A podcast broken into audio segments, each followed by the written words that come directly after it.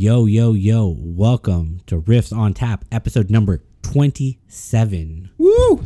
How you doing, Riley? I'm doing fucking great. Dude, welcome to Riffs on Tap. My name's Alejandro. Got my co-host here, Riley. It is just a two-man show. Just the two of us. It is just the two of us, and it's kind of sad. It's sad not having Noah in the producer seat. Um, so I'm, I'm taking over here, sitting in the producer seat. It feels weird. It's different. The room looks differently from from over here. But we have a lot to talk about. We've been gone for some time now. What, three weeks? Yeah, Four weeks, three weeks? three, four weeks. We, uh, you know, you were out of town. I had stuff going on. Uh, work was crazy. Uh, we're moving. We're still in the middle of moving. Almost done though. So if you if you happen to have listened to the hiatus update we had, we posted last week, giving you an, an update of where we were. Um, I mentioned how we'd be in a new space, but we are not. Uh, not yet. Next week. next week. We promise this time. Like we're literally moving this weekend. We're gonna get it done, and uh, we'll be in a new space next week, which I'm excited for. It's gonna be really really fun. I'm happy that we're all going to be in the same air, in the same house. You know, no excuses. You know, I don't want to.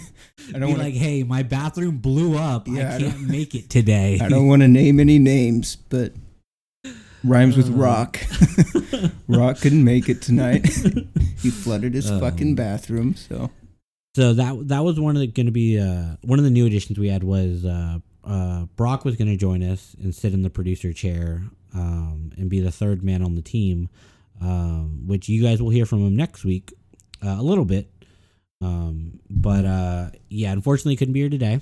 But yeah, with the new with the new situation, it'll be nice to just be like everyone gets home from work and it's like, all right, cool. You guys want to record? Everyone in good mood? All right, let's get into it. I mean, good mood is it doesn't matter. Never are. Yeah, as long as you have beer, like it's okay. Beer makes everything better. Which, what are we drinking today, Riley? We are drinking Shiner 1909, which just knowing off the top of my head, not reading the back of the bottle, but it's it's made using the same ingredients as the original 1909 uh, brew that they had. So it's pretty good. I love it. I mean, I love everything. Every, ev I can't talk. I've been away for three weeks. I can't talk when I get back. Uh, I love anything and everything from Shiner. So I'm enjoying this. Um, I just I've I've had a couple sips of this beer so far, and the one thing that stood out to me is I almost grabbed another beer. I almost grabbed the Shiner Weiss and Easy, which Shiner been putting out a lot of a lot of different seasonal beers Oh, and yeah. stuff. But as I was grabbing that other beer, I just looked over and I was like, "Oh, 909 is cool black and white label." beautiful bottle. Yeah, super cool bottle, super cool bottle cap. And I was like, whoa, fuck the Weiss and Easy. I'm going for that. And um, I believe I've, I've had this before. Um, so you've never been to the, the brewery, right? In Shiner? I have not, but that is like one of the top things on my bucket list. So uh, one of the cool things about going to that brewery is one, the tour's free. Yeah. Two, they give you like two little tokens. Uh, and they have a like a, a tap room there. And so you can just get whatever two beers you want. And um, one of them, I believe, was this 1909. Because I, I just, I don't remember the name, but they were like, oh, this is our original recipe beer. You Yeah. know, you can only get it here. I guess it was popular enough where they were like, fuck it, we'll just release it, you know, to stores. And uh, I'm really happy they did. It's really good. When it's a cool concept for a brewery to do is, I mean, Shiner's been around, I guess, since 1909. Uh, so kind of a cool callback to the old style of beer they used to make. Tastes great. I love it. Yeah, I like uh, it. You know, on the bottle I mentioned how it just it's only a couple ingredients. They keep it simple. There's no, you know, a lot of beers nowadays they they advertise like, oh, we got the orange peel and the lemon zest and we got the allspice and Just keep it simple. yeah, you know, and, and you know, I get it. It's a simple lager. I mean, it's nothing too special flavor wise, but it's just nice, refreshing, crisp. Exactly. It, it's everything you'd want for a beer. Like, let's say you're watching a game or not. Yeah. Like, especially like this weekend, we've got playoffs finally for football. Yeah, the Raiders. Hey, The fucking the Raider that fucking ending to the Chargers Raiders game to end the season, the season finale essentially. Dude, I almost shit myself. Holy! I mean, I was on the edge of my seat. I, I mean, what? Seven minutes left. We were up by two scores. I was like, "Oh, we got this game in, in the bag." And then the Chargers pulled some Chargers shit and came back. But luckily, we crushed their dreams and ended their season. So, recap me a little bit if you can. what was the situation with the tie versus the Raiders winning in last second? Do you do you Yeah. So situation? if so, whoever won that game was going to the playoffs. So if anyone lost, uh, it would send them home. Uh, but if we would have tied, it would have sent Pittsburgh home, who had just been celebrating, obviously, because they won. They were making the playoffs. So if we would have tied, we would have fucked the Steelers because they wouldn't have gotten to the playoffs. Okay. And then uh, obviously it came down to a last second field goal. And so I'm sure Steelers fans were on the edge of their seat as well. But Yeah, that's because it it's crazy how the Raiders easily could have just kneeled yeah. and the Chargers and Raiders just shake hands and be like, "Good game. Well, We'll see you in the the thing. playoffs." So there was 39 seconds left. I think we were on the 40 something yard line. It would have been like a 57 yard field goal for us. And we were thinking, we'll just run down the clock. We'll settle for a tie. We'll make the playoffs. And then the Chargers coach decides to call a timeout for us. We uh, run the ball, get 10 yards, timeout, kick a field goal, win the game. So the Chargers coach lost the game for them right there. It's crazy how a timeout can be so instrumental in a win. Like even you have like a situation where coaches will try to ice a kicker. Yeah. And they'll be like, all right, kicker's about to kick off, about to hike. Let's call the timeout. We'll ice them, which I've never been a fan of. I feel like, look, I- let it happen. Just let the kick happen. If he misses, he misses. If he makes it, he makes it. So I, I agree with both sides there. Like most of the time it doesn't work, but there are a good amount of times where it will work. He'll make the first one and then he's kind of gets nervous because he has to go back, warm up again. So it, it it's kind of a coin toss. I know on Twitter, people kept talk referring to that timeout. They're referring back to uh, the Chris Webber timeout, Yeah, where uh, in in the NCAA tournament, where he called the timeout uh, with no timeouts left. yeah. So which in basketball, technical foul, they get two free throws and the ball back. yeah, so it's a it's a big fuck up. Um, and yeah, no, it's it was one of those mistakes where I'm just like, come on, man, what are you thinking? Like, what's Yeah. I wonder if I'm I'm sure the coach had in his ear um, the other coordinators or just talking with the other coordinators and being like aware of the situation. A tie, you both get in. Yeah. They were very aware. I mean, everyone was making it very apparent that if we tie, we both go to the playoffs. So that's why a lot of people were saying, just fucking tie, fuck the Steelers, uh, and we can both go. But I know the Raiders' mentality is fuck the Chargers, and that's pretty much the whole AFC West mentality. Is we all agree on one thing, and it's fuck the Chargers for whatever reason. I don't even know why. Like, I, it's just it's kind know. of always been a thing.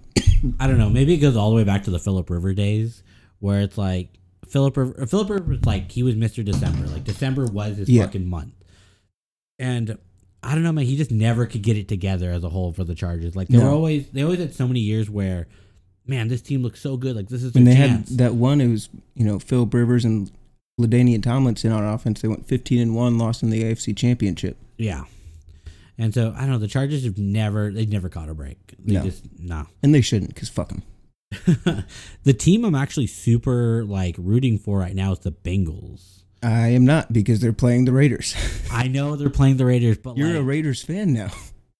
I'm I'm a Lakers fan. You're a Raiders fan. You know, I just I, you know the Falcons You're- were so close to making the playoffs. Just think about it. You're We lost our first like five games, and we almost made the playoffs. You're mo- somehow. You're moving into a house with me, and we have to fuck with Brock. You have to become a Raiders fan, so it's two to one, and we outvote him. See, I feel like we're, we're clearly all for like for the Lakers. I get that, Yes, um, that's the only team we have in common. but you know we got to have our disagreements. You know how I feel about the Chiefs, though. You know how I feel about the Chiefs. Fuck the Chiefs. I went to school. I went to school with Pat. like, I, I, Look, I have I have the utmost respect for Patrick Mahomes, but the Chiefs organization can go fuck themselves. So the Bengals are just y'all have a fucking game on your hands. Oh, we Y'all do. have a fucking game. The Bengals look dangerous. I and I wouldn't be surprised if we lost the game. You know, at least we made we turned a shitty season just in turn. It was shit show of a season. We had one guy get arrested. Our coach got he resigned, but he was going to get fired. We just had another guy get arrested for another DUI. Yep. It's just been a very roller coaster season for us. So I'm just happy that we made the playoffs. Do you think all that would have happened if they were still in Oakland? Yes. Okay, damn. Okay. I don't I don't think Vegas affects who a person is. Yeah, I guess you, I can I that. mean, we have two guys who are recovering addicts on the team, and there are captains. Like they're very important p- players for us. Okay. But yeah, I can see that. I've been to Vegas multiple times, and I, I'm just, I'm the same person. It's just like, oh, cool, I can gamble now, or I can buy this or that that I couldn't buy before. I'll say, I mean, there's more temptation obviously in Vegas than there is Yeah. in Oakland. Uh, but I think if someone does something stupid like drinking and driving, they would have done that regardless of where they are. True. Okay, I can see that. I can see that perspective. Um. So yeah, Bengals is a tough matchup. Joe Burrow, Joe Burrow's looking really fucking good. Joe Mixon's looking great. You know, Joe Burrow, all of his wide receivers are just That- fucking a- outstanding right now. Very high powered offense. Mm-hmm. Defense solid too. Yeah. Um, I'm trying to think of some of the other games this weekend. Uh, Cowboys play the 49ers. That's a for sure First- loss for the Cowboys. First time since the 90s that they've played each other. Yep. And just, I think it'll be a good game. Unlike the 90s, I think the Niners are going to come through and uh, I hope beat the Cowboys. This is the first. I mean, my brother's a 49ers fan, so I tend to root against them. But this is the first time I'm rooting for them in a while, just because uh, fuck the Cowboys. I can't let Cowboys fans get any. You know, I, I can't let them get the satisfaction of a playoff win. Yeah. They're they're destined to be bad forever. That's Exactly. just how it is. Cardinals Rams should be a good game. That's Ooh. Monday. Fantastic game. Uh, Patriots Bills will be interesting. That one's. Uh, I think the Bills should run away with it, but it, I think it could be a very interesting game. are they in Buffalo or in New England? Buffalo. Okay, because I saw something on Twitter that it was going to be a very fucking cold game. It one. will. I mean, either way, it would have been a cool game, but Yeah. Um, and then uh, the Bucks. Uh, did the Buck get a buy? uh, they did not. The Packers got the buy. Okay. They, they're playing the Eagles, which should That's a for be sure a win. very easy win. Yeah, the Eagles don't belong there. I just No. I, I do not understand the Eagles there. Like, I think that that last wild card play uh, spot should have gone to the Falcons if they would have won that game against the Bills, or the Saints if they didn't shit the bed at the end of the season. Saints had a. The only problem with the Saints is they don't have a quarterback. Taysom Hill's a decent player, but he's just not meant to be a starting quarterback in the NFL. No, I'm not a big Taysom Hill guy, and If they had if they had Jameis, they would have made the playoffs. oh, 100 percent. Surprisingly, very good with Jameis Winston. Jameis Winston, super fucking underrated. Look, I get he got kicked out of Tampa, you know, for his fucking 30 touchdown, 30 interception. Yeah, That's not the 30 for 30 you're looking for. but he he had a second life at the start of the fucking season for the Saints. He was doing great. Like he, I literally had him on my fantasy team because he was playing so fucking well. Well, it's just crazy. I mean, Sean Payton does not get enough credit for how well he's been. At, And same with Mike Tom. Mike Tomlin has only had, I think, one losing season in his career. I, I just those those guys don't get enough credit for how great they've been with shit shows of teams. No, I, I completely agree. Um, this has been an interesting year for coaching. We've we've had I feel like the most amount of coaches fired in in one season in Yeah. a long time. You know, oh, obviously, you know the day after the season ends, you're you're going to see a lot. Black of coaches, Monday. Yeah, you're going to see a lot of coaches get fired. But we had a lot of one year, uh, you know, coaches just out. The Texans Some- coach got fired this Yeah, year. there were. Uh, there's one specifically I did not agree with. I don't think Brian Flores from Miami should have been fired. Correct. The Miami Dolphins have been such a they've been a player the last 2 years, like a playoff contender. I don't I don't know how you fire him after he's turned that team around, but and and I think uh, maybe maybe the GM was kind of looking at look they started the season really fucking shitty, but in those last nine games they won eight of those nine games and he proved he could turn the fucking team around and they they almost made the fucking playoffs. they were I think a game away from the playoffs. yeah, and and look I get you didn't start off well, but you know I feel like if you're gonna treat you know Brian Flores that way, fucking you might as well fire Arthur Smith from the Falcons Yeah. you know, he started off like shit, and then yes, we had a little bit of you know momentum going, but then we just shit the bed the last two games, and we lost our playoff chance. I think there has to be more loyalty when it comes to coaching. You have to give someone a few years before they can actually make that culture change that they're looking for in the locker room. I agree. No, I completely agree. So it that's why it was so shocking to see so many first year coaches, just or or one year coaches just out this year. The only exception, which I think deserved to be fired, was Urban Meyer. Ur- yeah, fired. Urban Meyer was just uh, he's not fit to be a coach in the NFL. No, because the things that worked in college, not just from like a, a playing standpoint and a play calling standpoint, but the things, the way he treated people, that what worked in college does not translate to the NFL. Not at all. And so, and I think we just saw that very openly of like, bro, like you, you can't treat people like that. Yeah. Like maybe in college you can get away with it, but like these Well, are your employees, these Yeah. are your coworkers now. There's a difference in very few people have been able to make the change, but there's a difference when you're coming from college. In college, you're trying to mold players into success, essentially. You're trying to make them successful for the next level. In the NFL, they're at that fucking level. You're not trying to mold anyone, you're trying to bring them together and win games. But he just couldn't make that transition. I'm surprised. Uh, Cliff Kingsbury was able to make that transition. The Cardinals had a very good year. I think they're the three seed. They're definitely looking like a team that's on the rise. I think the thing that helps Cliff is that Cliff is always he, he's he was a quarterback. He Yeah. became a fantastic quarterback coach. You know, he coached, you know, the likes of Johnny Manziel, Baker Mayfield, um, Davis Webb. I know he's not that great, but He was great in college. yeah, and um, as well as Pat, you know, he he's great with quarterbacks. So having Kyler as your quarterback, you can you can get by really well Yeah. because Kyler carries the team. You know, he he's a great leader, and Cliff knows how to mold and teach leaders um, like that. That have a strong quarterback.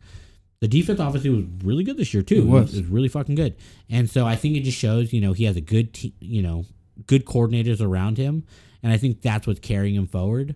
Um, but I'm happy to see Cliff do well. You know, I'm not a huge Arizona guy, but um, I'm really happy. You know, Cliff's Tech grad and you know former Tech coach, so I got to keep supporting him, and, and I'm I mean, happy I- to see his success. I support him now. I think he seems like a good guy. He's a very good coach. He obviously knows the X's and O's and shit.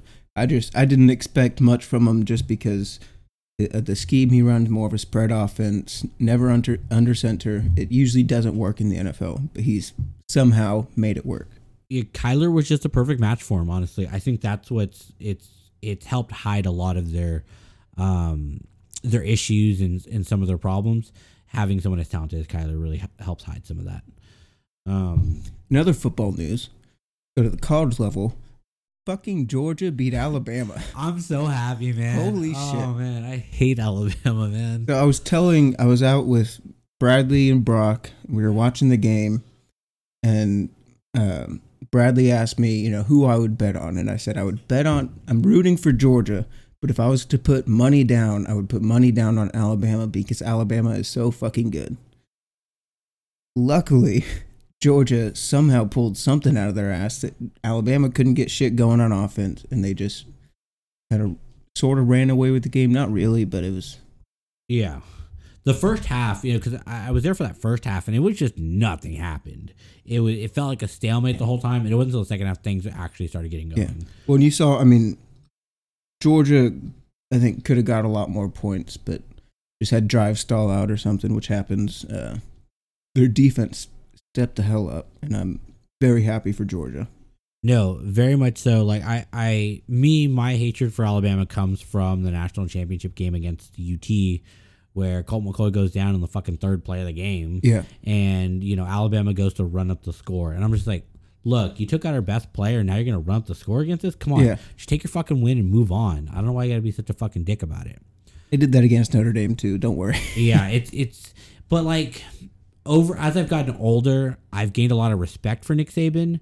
I, I have a ton of respect for Nick Saban as a coach. I, he's a obviously a fantastic coach. What he won six, seven national championships. Mm-hmm. fantastic coach. Uh, always has he has his players' backs, as you saw. In the, there was a press conference Yeah, after. very good video. Yeah. Um, I have nothing against him as a person or as a coach. It's just I'm tired of seeing them fucking win all the time.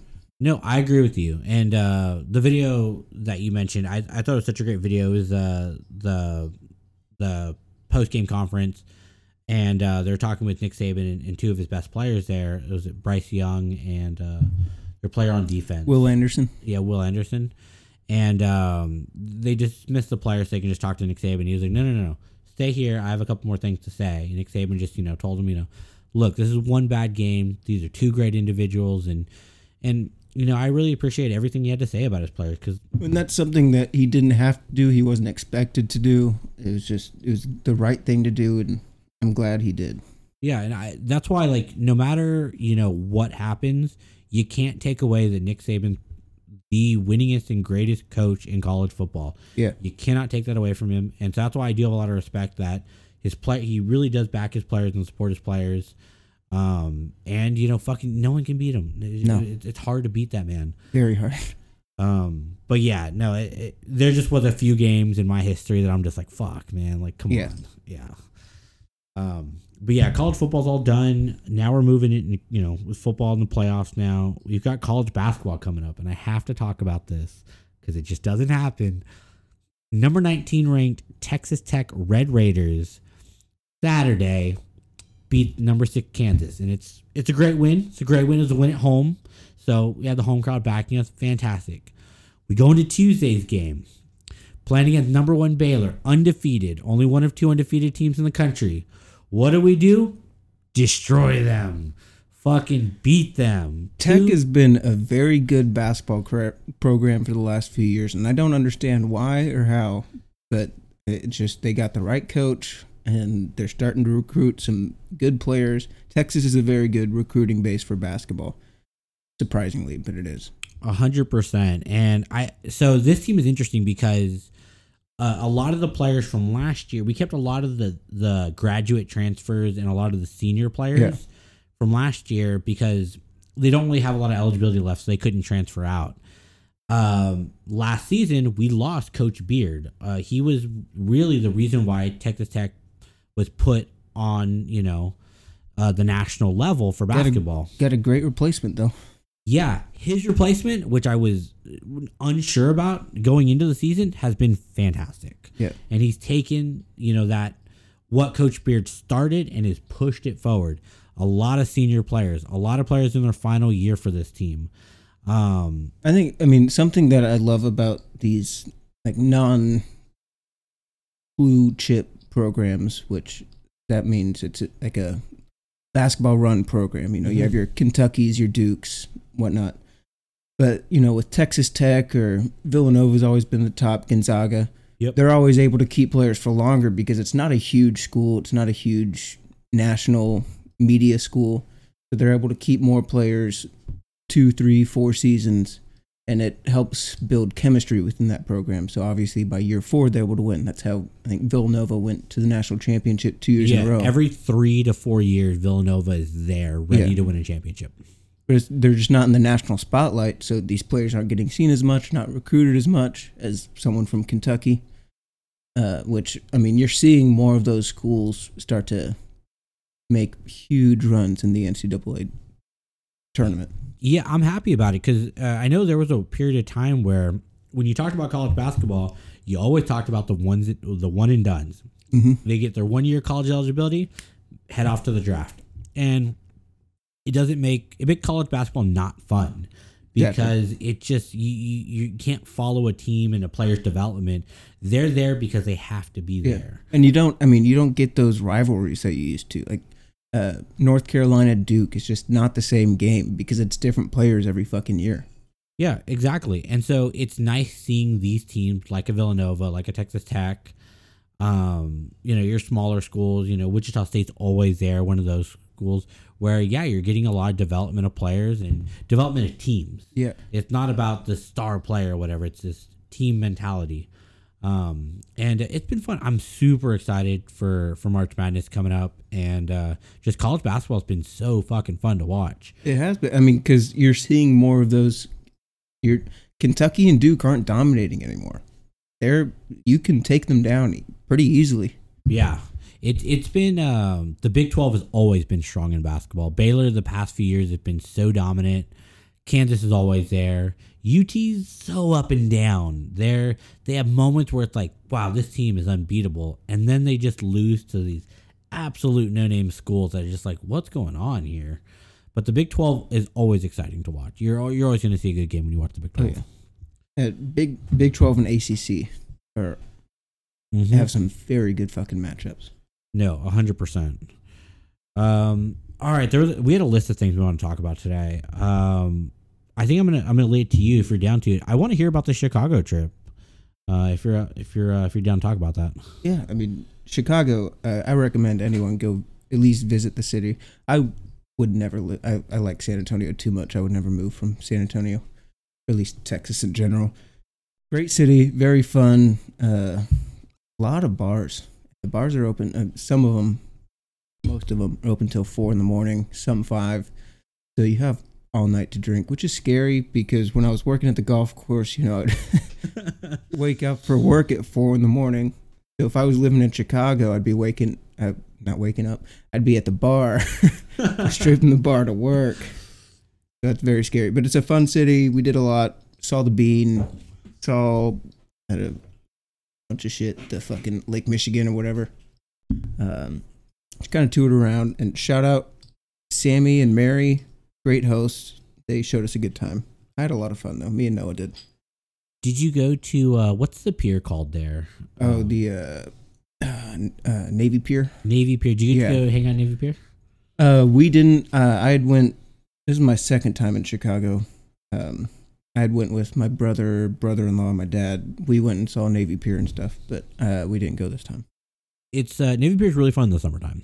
Is it? There's a lot more to do in the summertime. That's Yeah. for sure. But it's so pretty out there. It you know It's a. It's beautiful. We was started snowing. We just started walking in the. Obviously, no one was driving. Just started walking in the middle of the road, oh play- yeah, I saw your Snapchat. playing music, Yeah. fucking around. Uh, yeah, it's Yeah, it, it, from all the pictures and videos I saw, it looks super fucking pretty with the snow. That's it's for sure. beautiful. Um, man, what was I gonna ask? I, yeah, Chicago is such a fucking fun city. Uh, I appreciate the canal that just runs through the city as well. Yeah, Um, I don't know, man. It's just it's it's cool. A lot of movies get shot in Chicago because it's a great backdrop for uh, It is. for a lot of movies. Um, I know uh, one of the last times I was there in Chicago was, oh man, fucking like ten years ago, like way, way, way back when. Um, we saw they were filming some movie, and we are like trying to figure out what it was. Uh, it was one of the Transformers movies. yeah. yeah, because we saw that some of the cars like covered up and everything. I was like, dude, that's fucking Bumblebee right there. that's he. It's him. Let's let's, let's go talk to him. And we did go. We saw the uh, like bridge or whatever that they drove under in Dark Knight. That's right. Dark Knight was also filmed. in Dark Knight was Chicago. filmed in Chicago. Yeah. Oh man. Uh, I like the architecture also as well. Oh, the architecture is amazing. it's super fucking cool. Uh, food. Did was there anything exciting you ate? Uh, pizza, burgers, anything? Anything exciting you want to talk about?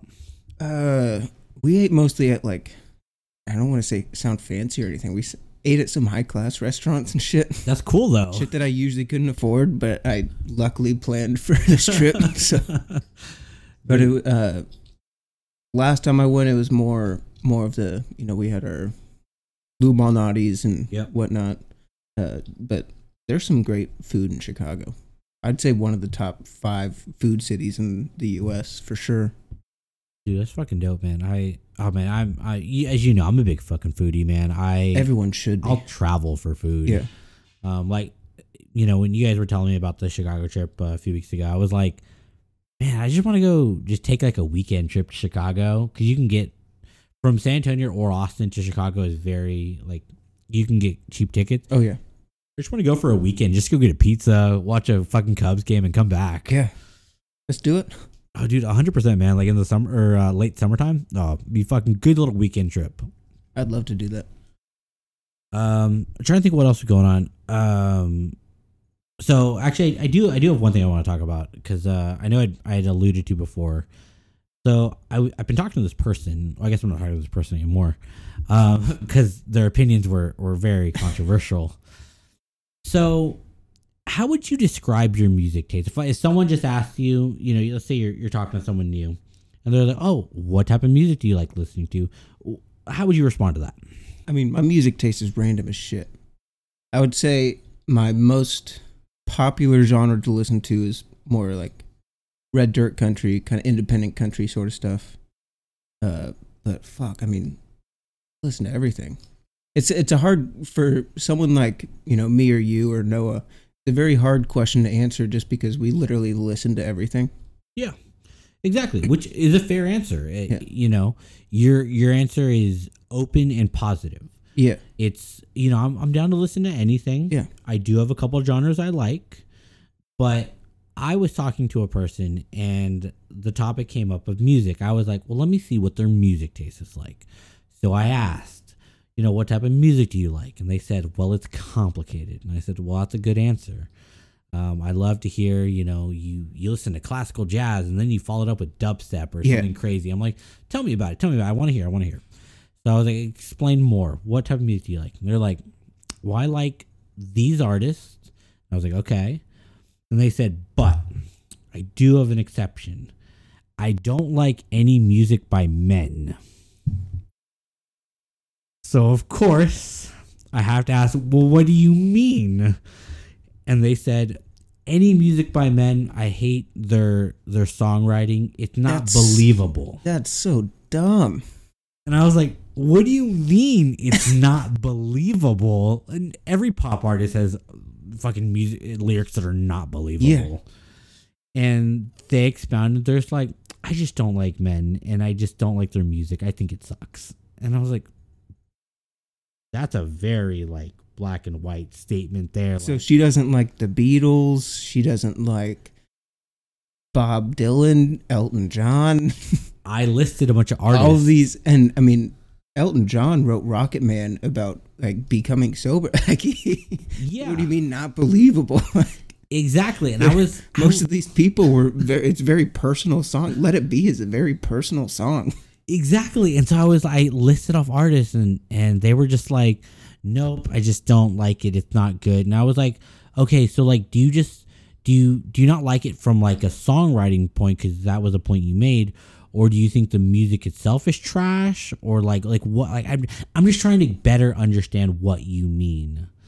And they were just like, any music by men, I just don't like it. And I don't, I mean, I can understand if you, s- for me, I would say I listen to more male artists than female artists just because I relate to the lyrics more. However, I still listen to female artists because there's some fucking great female artists. Like I would, exactly. but I, I get like that kind of viewpoint. I just don't get not listening to a certain gender at all.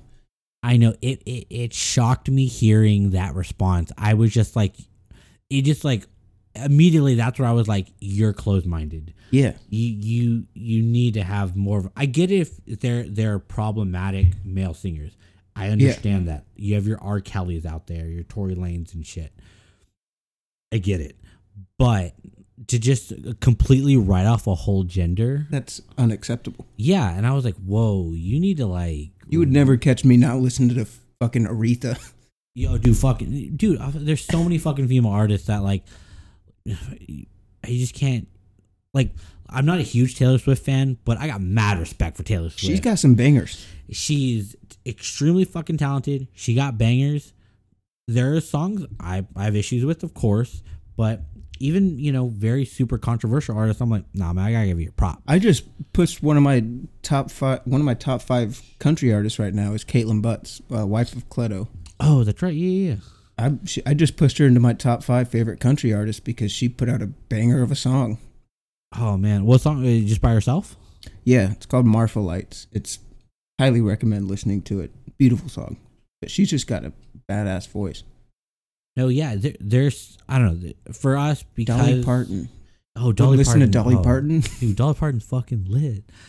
I don't know. You can name so many universally praised artists on both genders, Yeah. and I'm just like, it just seemed like such a black and white statement that I was like, You're telling me you haven't cried to "Hurt" by Johnny Cash? uh, oh man, that's such an emotional song. Like, they're they're tell, tell me you don't believe that song after you hear him sing that. so so I, so I'll, I'll leave this into a question then.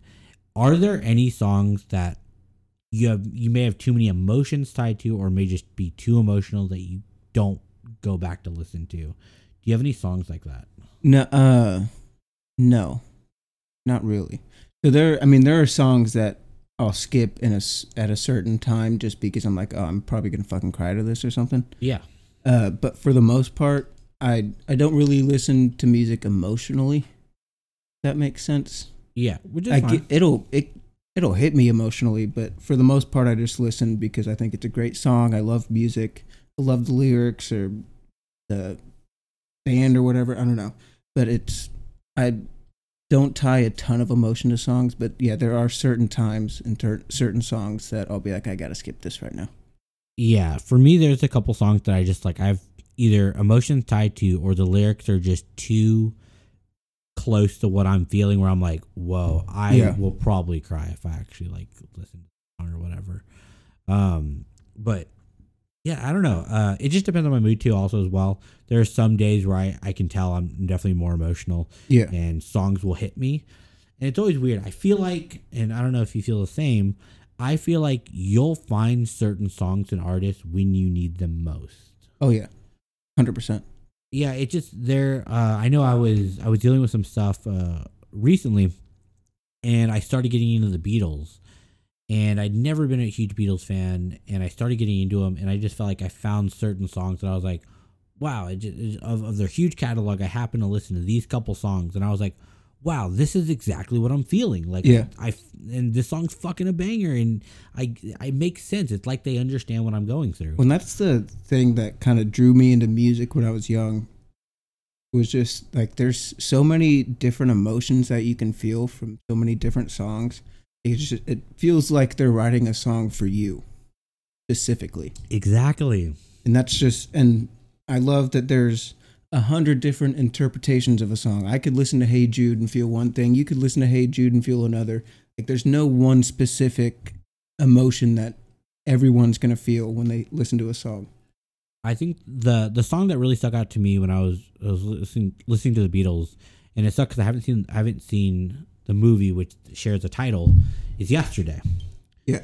Like that song, I'm always like, oh, fuck, I don't know. It just bring it brings a lot of emotion to me because I'm just like, That that one gets me too. yeah, because it's just like you know, yesterday it was all this and that, and now it's like you fucking face the reality. Yeah. and I'm just like, oh man, I'm like, it makes you really like want to enjoy and appreciate certain moments because you don't know what tomorrow's going to bring to you. hmm Um, but yeah, man, fucking, I, I don't know. We we started this podcast because we love, we both really love music. Yeah. Um, but we we have never really gotten into the nitty gritty, um, like this before. But yeah, music is so as just It's just so universal. yeah it's it's everyone can connect to a song or an artist and it brings about different emotions and Yeah. um that's why i always tell people like don't ever like have a closed mind with music just try a new artist because what you wasted a minute of your time two Yeah. minutes If you don't like it, you don't like it. That's fine. But at least at least expand and look for other stuff. I mean, I know I've introduced you and Noah to some country that you probably wouldn't have otherwise listened to. You guys have introduced me to a shit ton of music. It's just something that you have to be open about it. You have to actually listen to something and give it a chance before you can say, "Oh, I don't like this." dude i did not think i would own charley crockett merch before we started this podcast Yeah. i did not know who that person was and i've seen him fucking four times three times fucking i own merch from him now i'm like Yeah. uh, yeah it's uh, I've, I've been so appreciative of all the new music that you guys have showed me I went to a fucking rave. oh dude that's right man fucking you I would have never gone to a rave. Oh man, um, it's yeah, it's it's uh, it's cool. It's cool to just experience and learn about other music. it is. Like so, so coming up, I don't think we've mentioned it today yet. Is uh, we're in the middle of trying to get tickets to go see Turnpike Troubadours. Turnpike Troubadours. They're finally back together. They're playing shows. And obviously, they're going to be playing a lot more shows, but these are just the first ones that they're coming out with. Uh, I tried to get tickets, pre sale tickets Wednesday. I thought that would be better. I was like, I'm sure I'll get some, right? Uh, no, they sold out in a minute. That's how popular Turnpike Troubadours is. I, I so I don't know. I'm sure you follow their Twitter account. You've seen their recent tweets, and I was looking through it in preparation for the pre-sale. Yeah, And I, I love how humble they are. They're like, very. they're like, so we're gonna we're gonna do one show in Red Rocks, and uh, we're gonna see how it goes. And then they obviously the reception was huge. They sold out instantly, and they're like, so we decided, you know, I think it'd be okay if we do three more shows, and like we're gonna get Yeah. these locations, which one of them being in Helotes, Texas, at Floore's Country Store. Floore's, ca- uh, it's a which, if you don't know what Floore's is, it's one of the biggest, or not biggest, one of the most famous spots for Texas Texas country artists to play. That and like Whitewater are huge for. If you play one of those and you sell it out, you're doing great in life. Which is crazy that they didn't go to Whitewater. Floore's is They will. No, they will. And so that's why I'm hoping we, we will get to see him. But I just think it's crazy that the Floore's is small. We saw Charley Crockett there a few months ago, and it's small. Yeah, And so that's why I know it's going to sell out, and I hope we get tickets. But it's just crazy they're doing th- they're doing the They- three shows they announced, the Red Rock show, and then a festival. yeah. Um. So, uh, But I'm I'm just happy. So again, you said they were. I mean, they're very humble people. That's most of what you'll get in the independent country scene is just very humble. They work for everything they have. They're not signing with these big ass labels just to try to get famous. That's kind of what's drawn me to that independent scene because you don't have all these big ass egos that you're trying to deal with. Yeah, they didn't come out of retirement and being like, "All right, bitches, we're fucking here, Yeah. fucking world tour, nine hundred stops." They were like, "Let's test the waters, Yeah. try a couple shows." Their first their first post was just like, "Hey, we're playing a show at Red Rocks." yeah, it was fucking crazy. Yeah. Um, I I don't know how much you you've looked into it before, but I was doing more and more research on them because you know I'm not as familiar with them. yeah, And um, a lot of fans had speculated before they announced the Red Rock show that something was going down because Yeah. they deleted all their Instagram posts. They cleared out the website and just put coming soon on there. yeah. And um, I, I always appreciate when the hardcore fans deep dive into stuff like that. I was like, did you guys notice he changed his profile picture on Oh, Twitter? don't don't worry, I was one of those. Yeah, no, no, I love that. I fucking love that shit because it's like that's how you know you're, you're a fucking true fan. You're like the profile picture changed. You see the tweets that they liked, like oh shit, like shit's going down. when it, I mean, we were talking about you know relatable lyrics and shit. If you want to hear some real shit, listen to Turnpike Troubadour. I mean, Evan Felker is, in my opinion, one of the top five songwriters of all time. Like he is fan fucking tastic. Hasn't put out a bad song yet, and they're all written by him and the band. Uh, but yeah, I'm excited that they're back. I'm hoping they put out some new music soon. Uh, Evan Felker sober. One of the other guys is completely sober as well. They're doing great in life. Just get this shit going again. So, did you end up getting your ACL ticket after all? Uh no, I have not yet. Okay, well, uh, well, you won't be able to now because of the um, what's it called the the layaway plan, whatever's closed currently. They'll reopen it up again in April or so. That's So- when I'll get it then. Yeah, I would say get the at least the layaway plan so you don't have to drop all that money at once. Yeah. But um, Coachella just dropped their lineup, which we can get into in a little bit. Um, but what if Turnpike was like, "Hey, Honest- Strait did real well last year. What if the ACL people were like, but what about if we get Turnpike at ACL?" Honestly, I would not be surprised. They would not. They wouldn't be a headliner, but they'd they'd be like right before the headliner. But they in in Texas, I don't, I don't care who you are, you're gonna buy a fucking ACL ticket to go see Turnpike Troubadours. I I think that this past year really showed that ACL fans are loving country music. They are. John They- Jon Pardi's. I, I sad I didn't get to. I wasn't there early enough. I didn't get to go see him. But Jon Pardi, I heard. Fucking. Uh, I can't speak. no, He outperformed everyone. Essentially, he everyone went to go see him. so so I've been going to ACL for like You're gonna 10, have to take like- that out. No, we're, we're leaving that shit in. Um, we um, I've been going to ACL for like ten straight years, and it's mostly uh indie alternative, up and coming artists. Yeah. You get your big names for your headliners. Uh, one to two big rappers, one to two EDM artists, and never any country artists. Yeah. But there's been a shift, and it seems to be very positive. Even I mean Charley. I'm surprised at how many people were at Charley. Yeah, exactly. And I think it's showing the festival organizers, uh, C3, it's like C3 Entertainment or whatever, because they, also do Lollapalooza, that look, open up ACL to a couple more country artists. Yeah. The crowds are to come out for them. And that They're the- means more ticket sales, which means you can then get bigger artists and more artists. When the the country artists, they're the ones people are dancing to. You're gonna go. You're here, fucking.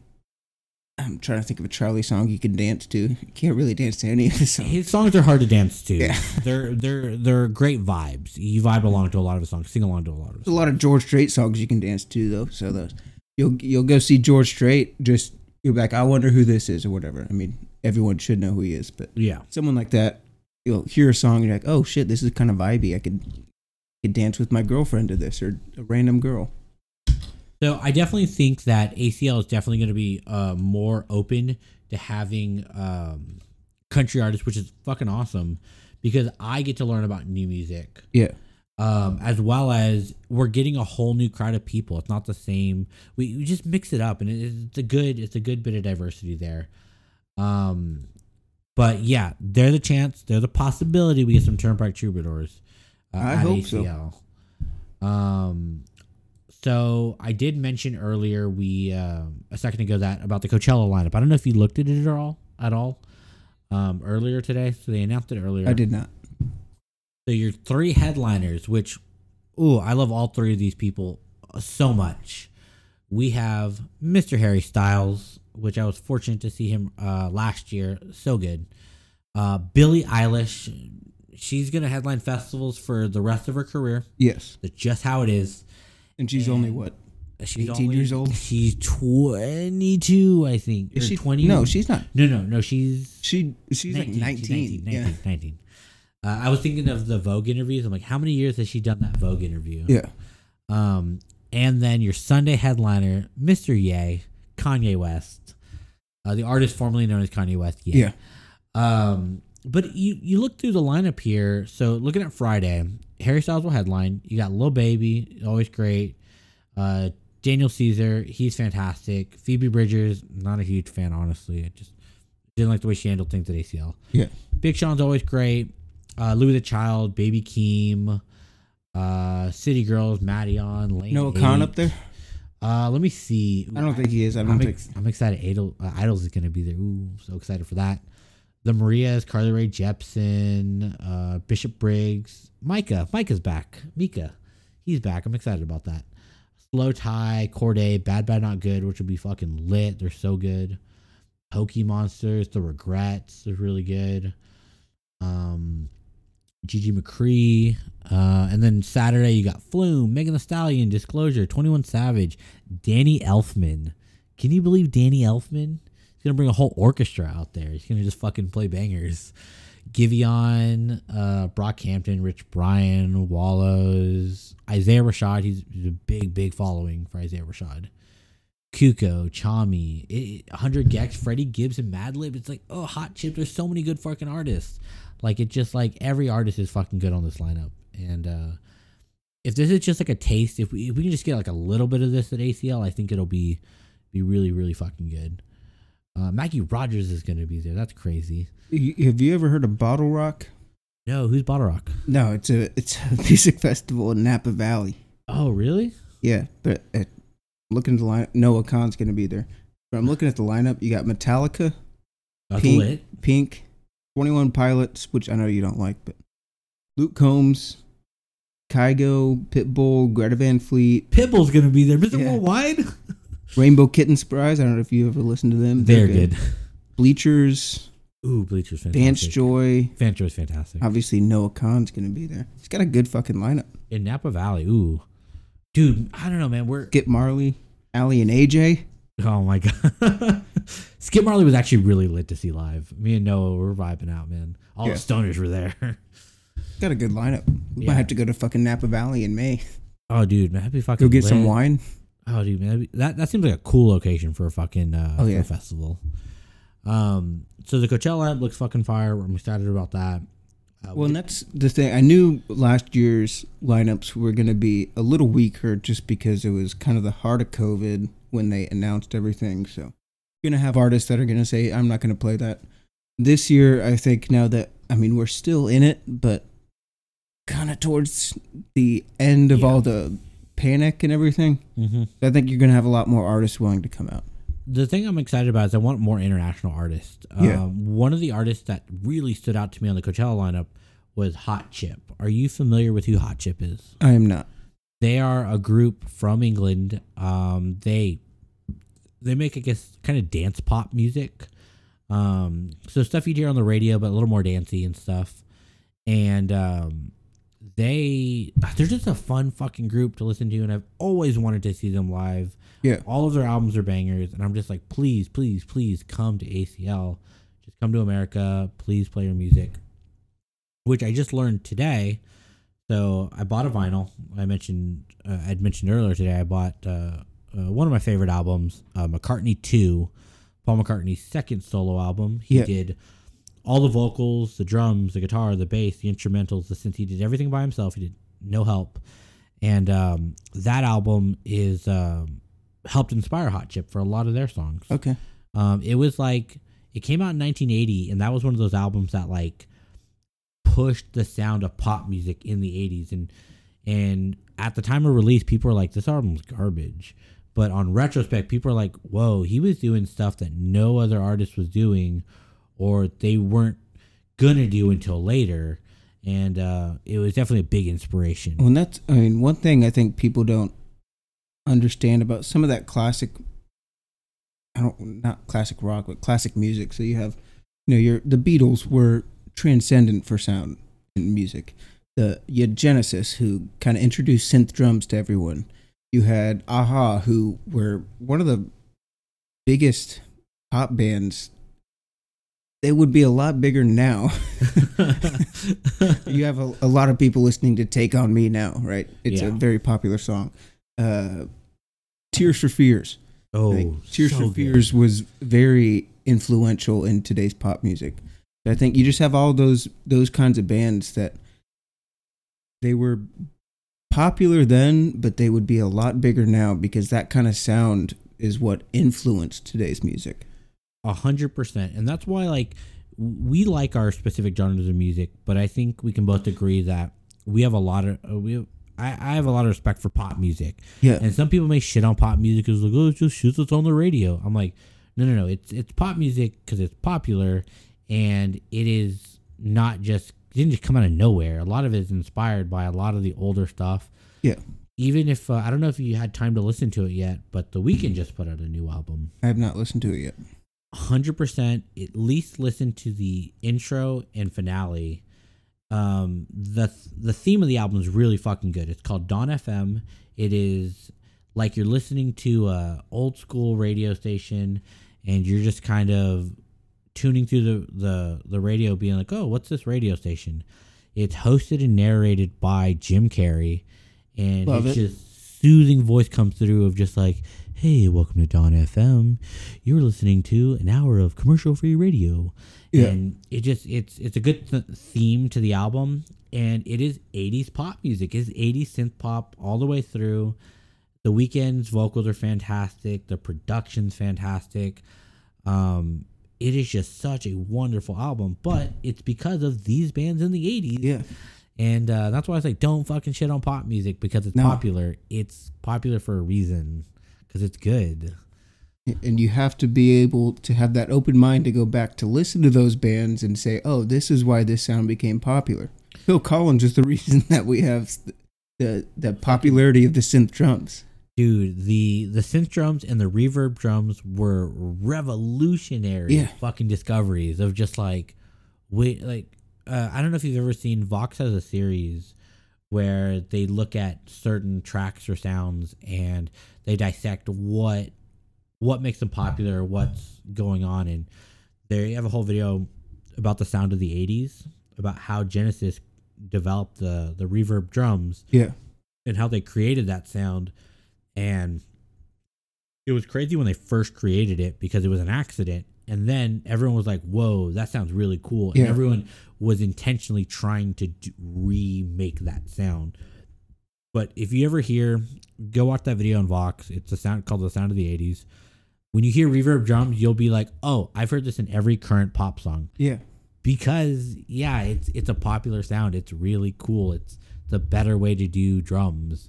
And there's a reason. Like in the air tonight, it's one of the it has one of the most iconic drum solos, if you can call it that. It's two seconds of but it, it's just the reason it's so iconic is that synth sound. Like Yeah. if it was just a regular drum playing, like it, you would think nothing of it. Yeah, and that's I, that's the one thing I've, I've learned through. I know I haven't played a ton with the guitar, but I've done a lot of studying of just like it's important to understand the difference between having drums recorded as they are, uh, and um, having a specific effect on them. Um, because for rock music, you're listening to Greta Van Fleet, you want clear, Yeah. crisp drums. That is what makes the sound pop. Yeah. But for pop music, having that reverb that fill that it fills the air in a certain way, it Exactly. makes it spacey. Sounds better with the vocals, and Mm-hmm. And the same. just a, it's a completely different sound, and mm-hmm. that's what that pop is looking for. And so even going with guitar, do you want the guitar to sound metallic? Um, you know, if you're listening to Metallica or Van Halen, you want it to feel metallic and twingy. Country music, you want it that acoustic feel Yeah. to it. That acoustic Um, feel, you want that the twang that you get from the steel guitar. Mm-hmm. And um, but yeah, it's it's the discovery. It's so crazy looking back at music and being like, whoa, this is where they discovered this shit. Like no one was playing the instrument this way. No one was recording this way. Like I learned recently from uh, the Beatles how they did uh, layered vocals. So nowadays, if you're a producer and you want to layer vocals, it's probably a plug-in on your DAW, and you can layer out your vocals. But back in the day, uh, I think it was Paul. He was talking about an interview how he would have to record a line, sing the melody, and what he would do is he would stop the recording, take two inches back from the mic, record the same thing exactly how he did it before, stop it, go two more inches away from the mic, and he Yeah. did that four or five times, and that's how they layered vocals. Nowadays, you can fucking do it instantly Yeah. but that sound is still iconic and important and it's what gives vocals uh, a feel as if there's a group singing rather than just an individual And that's crazy. Like if I don't want to say there's not innovative stuff now, right? Because there obviously still is, but it's just crazy how innovative bands then were because they had to be. They didn't have the technology to layer the vocals or to synthesize the drums. Like it was just it was all they had to figure out a way to do this shit. I know someone I can't remember what band. Have to look it up. Bring it back up next week. There was a band. Uh, they were playing the guitar and it just didn't sound right. So someone took a razor blade, slashed slashed the amp, and it it made the perfect sound. And they were like, "This is what we have to do now. we just have to slash all of our amps." there was going on that that that reminds me of a story i think paul or john lennon had talked about in the beatles uh, someone accidentally strummed the guitar next to the amp and they got that feedback and they're Yeah. like whoa that's so cool like Yeah, do that to start off this next song and that's how we got I, I forgot what fucking song it was but i was like oh that's why there's fucking feedback at the beginning of the song because they thought it was cool and they did that I think I mean that's why I tend to lean more towards that, you know, 80s, 70s, 60s, 70s, 80s music is just because how innovative they had to be in order to become popular. mm-hmm. and how that those innovations created the music we have today. No, it's I don't know. Music history is so fucking fun. Um, you know, maybe down the road we can actually have clips of songs um, to actually give examples rather than just talk about them. But like, yeah, it, it's fun to actually like go through and look and show you and be like, oh, know this? You've heard this before, Yeah, and then you know give examples and stuff. But um, no, yeah, man, I love music history, man. I love going It's- through and listening yeah. to old music, music has been my passion for a while now. Dude. Music and sports, it's what I'm passionate about, and Dude, beer, I guess. That's what fucking. That's what brought us together. That's what we have is. this fucking Yeah. podcast. Um, bonded over Passion Pit and MGMT. oh man, indie indie classics, Yeah. indie fucking bangers. Um, we don't have a ton of time left. I, you know, I have a I have a whole thing I want to talk about indie music going off of that, but I'll save it for next week. Uh, it's more Paul McCartney stuff. yeah, Um, but um, but is there anything else you want to add before we uh before we sign off here? no, I think this has been a great episode. It's been a really good episode. A little a little different because it's just two of us. We don't Kind of, yeah, it's kind of weird, but Yeah, but it, it you know, I think it flowed really well. Just Yeah. you know, um but yeah, next week, so next week it'll be a little different. We this is our final episode in this space. So next week, if we sound a little differently, we're in a new room, new space, um, and New person. New person You guys well. finally get to hear from Brock. Yes, you'll hear Brock uh, in his take on music. You know, he, you know he's a huge music lover. You know, he, he's a music savant, really. Like, Yeah. you know, his favorite bands are you know whatever's currently playing on the radio. uh, whatever is current, just anything that's currently playing is his favorite. Uh, but no, no, he he has a lot of cool takes, and we're really excited to have him on. Um, and um, no, it'll be cool. It'll be it'll be fun and exciting. But uh, overall, that's going to conclude it. That's episode number 27, Riffs on Tap. You know, I've been your host, Alejandro, as well as Riley. Uh, if you would like to follow us, check out our socials, check out our playlist of music. You can go to riffsontap.com. Uh, that'll have all of our links there for the Twitter, the Instagram. Find us on Spotify, find us on Apple Music. Uh, listen to uh, our playlist of music we have going on. That's being updated regularly. I know I've got stuff I got to update on that uh, soon, so I've got a lot of new music to share with y'all. Uh, but if you head to riffsontap.com, uh, that's where you can get all the links to everything that we have going on. And, uh, you know, if you like what you heard, please uh, like, comment, subscribe, follow us. It really does us a lot. Share it with a friend. Uh, that's your homework for this week. Please share this podcast with one other person. It really does mean a lot. But thank you all for listening, and we will see y'all next week. Bye bye.